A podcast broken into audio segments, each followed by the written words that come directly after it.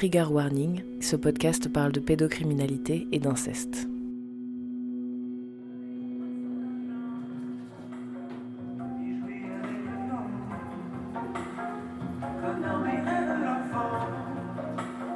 Paris, France, 15 septembre 2002. Je rentre de l'école. Avant les devoirs, c'est l'heure du goûter.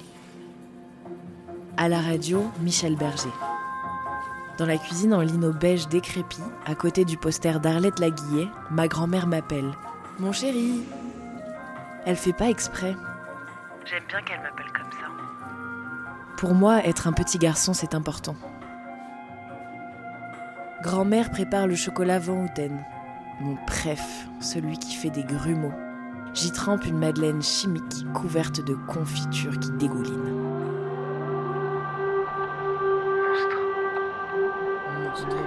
Je lui demande c'est quoi la musique qu'on entend dehors?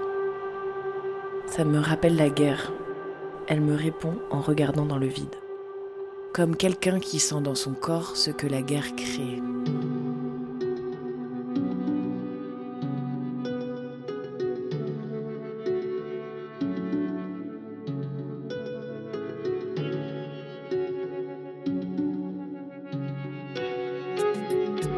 Dans ma madeleine, je n'ai aucune idée que 18 ans plus tard, j'entendrai à nouveau cette sirène. Et cette fois-ci, ce ne serait pas un exercice.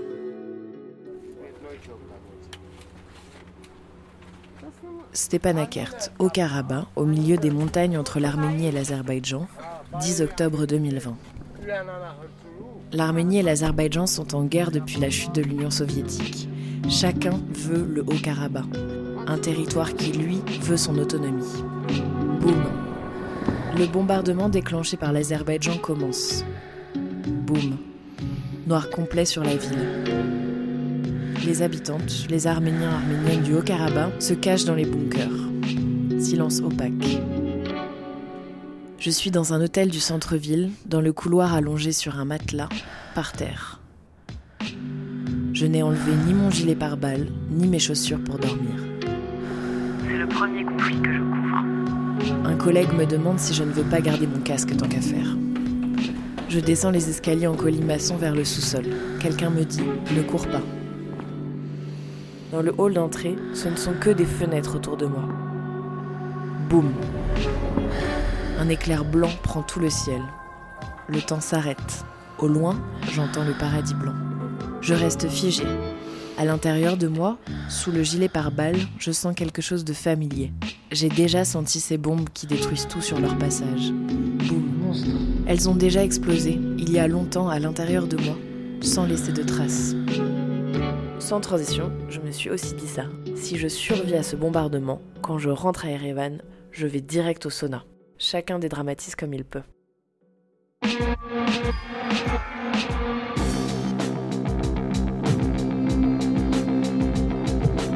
Tout s'est illuminé de Constant Léon.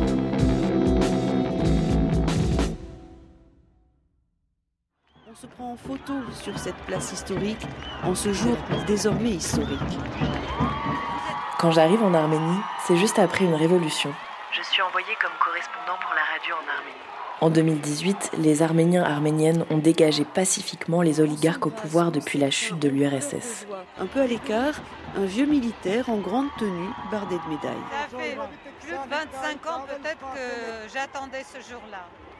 À ce moment-là, la guerre me semble totalement abstraite. Du jour au lendemain, je me mets à apprendre le russe et l'arménien. Je ne connais pas grand-chose à ce pays.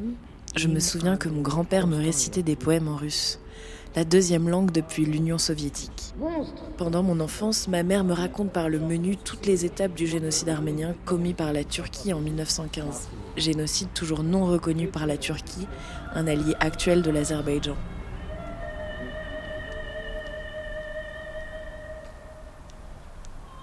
C'est un jour de printemps. Au loin, j'entends la musique du mémorial du génocide arménien dont je suis le voisin.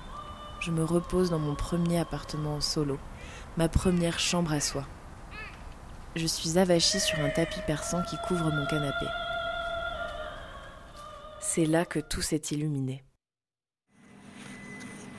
Cet après-midi-là, je regarde le film Les Chatouilles. Odette?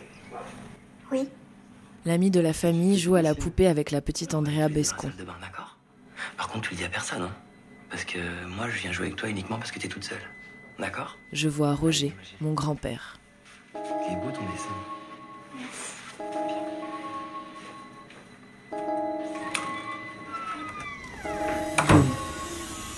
Imagine que tu as bu trop de café. Le sang pulse à tes tempes, tu serres les dents, tu mords à l'intérieur de ta bouche. On n'entend plus rien. Tu voudrais te concentrer, mais tout s'en mêle. La première fois que tu parles de ça, docteur. Ça devrait me soulager, non? Vous savez, on n'est pas libéré d'une telle expérience seulement en livrant son secret. J'ai survécu à un inceste. J'ai oublié pendant 17 ans. Tu n'es pas un monstre. T'es pas un monstre. T'es pas un monstre. Roger n'est pas un monstre non plus. Roger a choisi de dominer un corps d'enfant à portée de main. Au moment de l'inceste, j'ai absorbé une partie de Roger, sa culpabilité, sa honte. Tout ça, ce n'est pas à moi.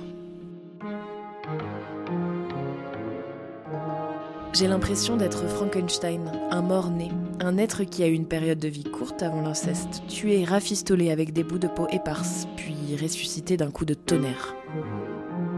Dans mon corps, j'ai enterré le moment précis où j'ai survécu à l'inceste. C'est comme ça que fonctionne le trauma. Ce n'est pas l'événement qui fait le trauma, mais bien ma réaction.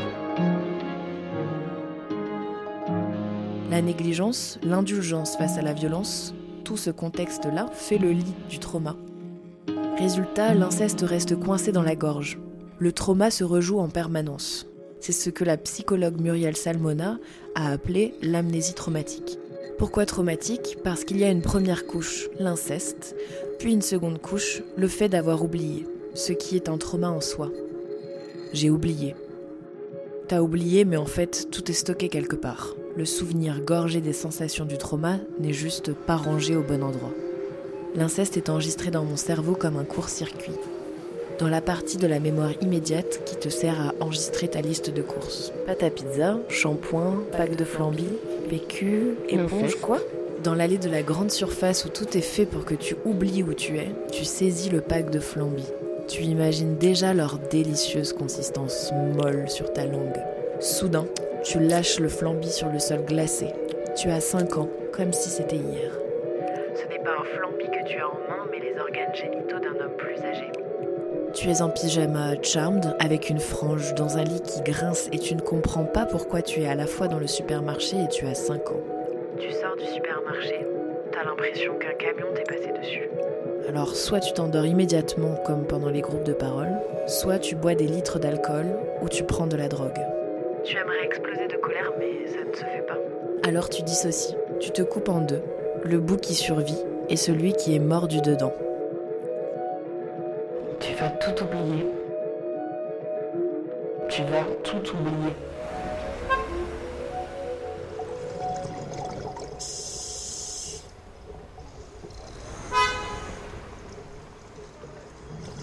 Je me sens étouffée par Erevan qui se confond avec la ville où j'ai grandi.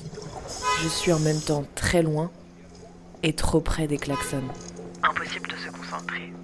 Je vis pendant des jours comme dans un scaphandre ouaté.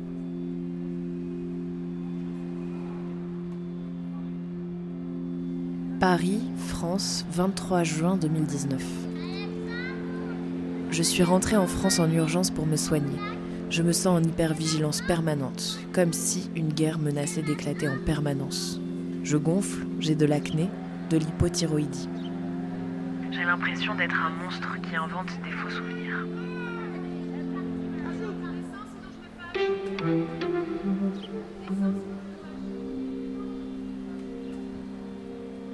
Passer le temps, j'ai une sorte de playlist en boucle. Stress et cortisol, puis shoot d'hormones qui calment, dépression et ennui quand le refrain est passé. Dès qu'une nouvelle partenaire arrive dans ma vie, c'est Mikos the Night à répétition. Résultat, je passe des mois à pleurer en boucle dans un drama. Et d'ailleurs, dans la vraie vie, elle finit par me ghoster.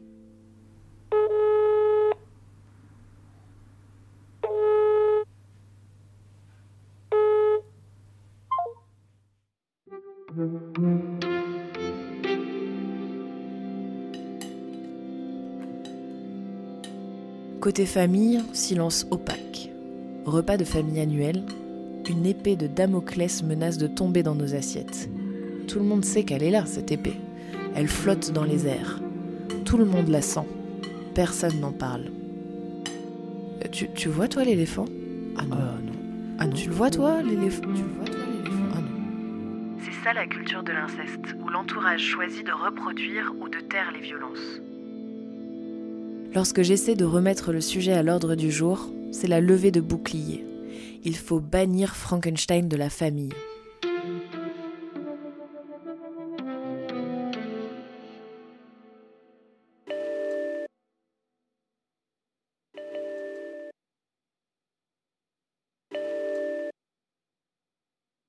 La douleur ne constitue pas ton identité. Ton identité n'est qu'une partie de toi.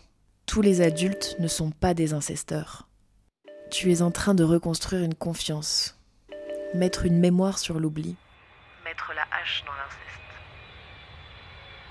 Dans l'avion pour rentrer en Arménie, tu lis Le corps n'oublie rien. Tu lis que tous tes symptômes sont des moyens de survie. Ça te console. Constant. Le matin, je me regarde dans le miroir avec tendresse. Tous ces morceaux de moi forment une seule et même personne. Cette personne porte un nouveau nom. Constant. Erevan, Arménie, 2 août 2022. Le mont Ararat m'apaise les jours d'éclaircie. La montagne, symbole de l'arménité, me rappelle un membre amputé, désormais en Turquie. Un membre fantôme avec qui on apprend à vivre. Un fantôme que seul moi peux voir. Tu te mets à danser avec ton fantôme pour revenir au corps. Tu te fais plaisir.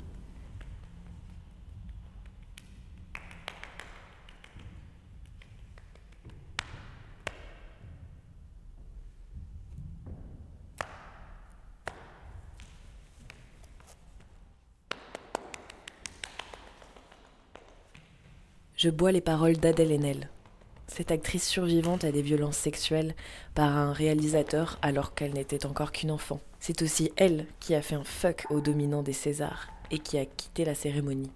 Le monstre, ça n'existe pas. C'est trop facile de dire que c'est monstrueux. Commence par te regarder dans un miroir. Comment est-ce que c'est possible que ça arrive? Qu'est-ce qu'on a tous comme responsabilité collective pour que ça arrive? C'est ça dont on parle. Si vous voulez, les monstres, ça n'existe pas. C'est notre société. C'est nous. C'est nos amis. C'est nos pères. C'est ça qu'on doit regarder. Prenons chacun, chacune nos responsabilités dans nos rapports aux autres, dans la reconnaissance de nos propres violences. Mais il faut passer par un, par un moment où ils se regardent, où on se regarde. J'ai pris mon temps pour comprendre qu'à mon tour, j'ai commis des violences sur mes proches. Je fuyais le conflit en permanence et voyais l'agression partout. Plus aucune place pour la complexité et les paradoxes qui jaillissent du contact avec l'autre dans sa différence. Je me suis dit que le patriarcat, il prend forme dans nos actions et surtout dans nos déconnexions aux autres.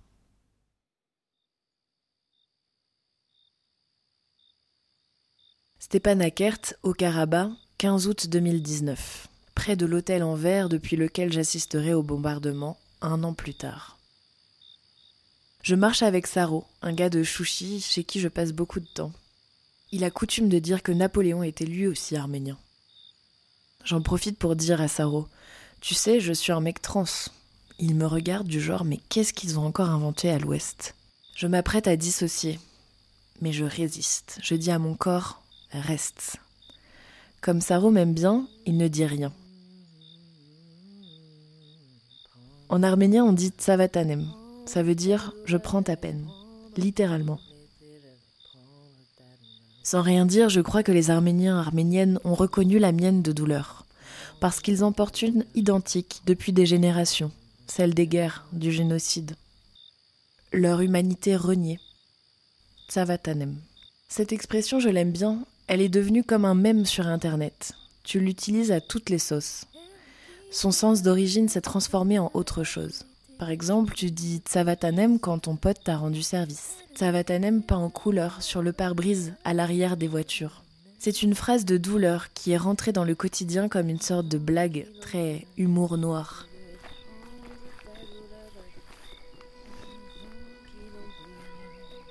Nous marchons en silence, Saro et moi, dans les rues de Stepanakert, enveloppés d'un brouillard opaque.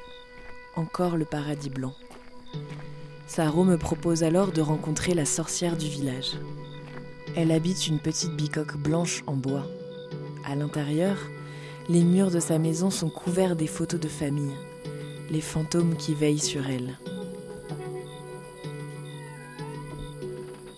La sorcière les présente un à un. Elle parle un peu le français. On s'installe près d'une petite table couverte d'un foulard et de bougies. Elle me sert un chocolat chaud avec des grumeaux. La sorcière me regarde droit dans les yeux. Mon chéri, ça. De quoi as-tu besoin pour avancer à présent? D'un même geste, elle s'assoit pour me tirer les cartes. J'avais besoin de vous rencontrer, je lui réponds comme je le pense. La sorcière me dit alors Tu t'es souvenu, tu sais maintenant de quel bois tu es fait. Tu vas pouvoir créer à présent.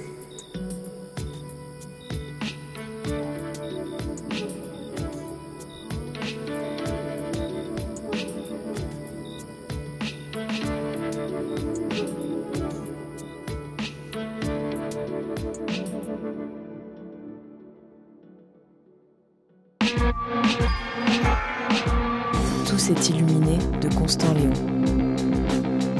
Musique et réalisation Tamam Hamza. Un podcast Friction.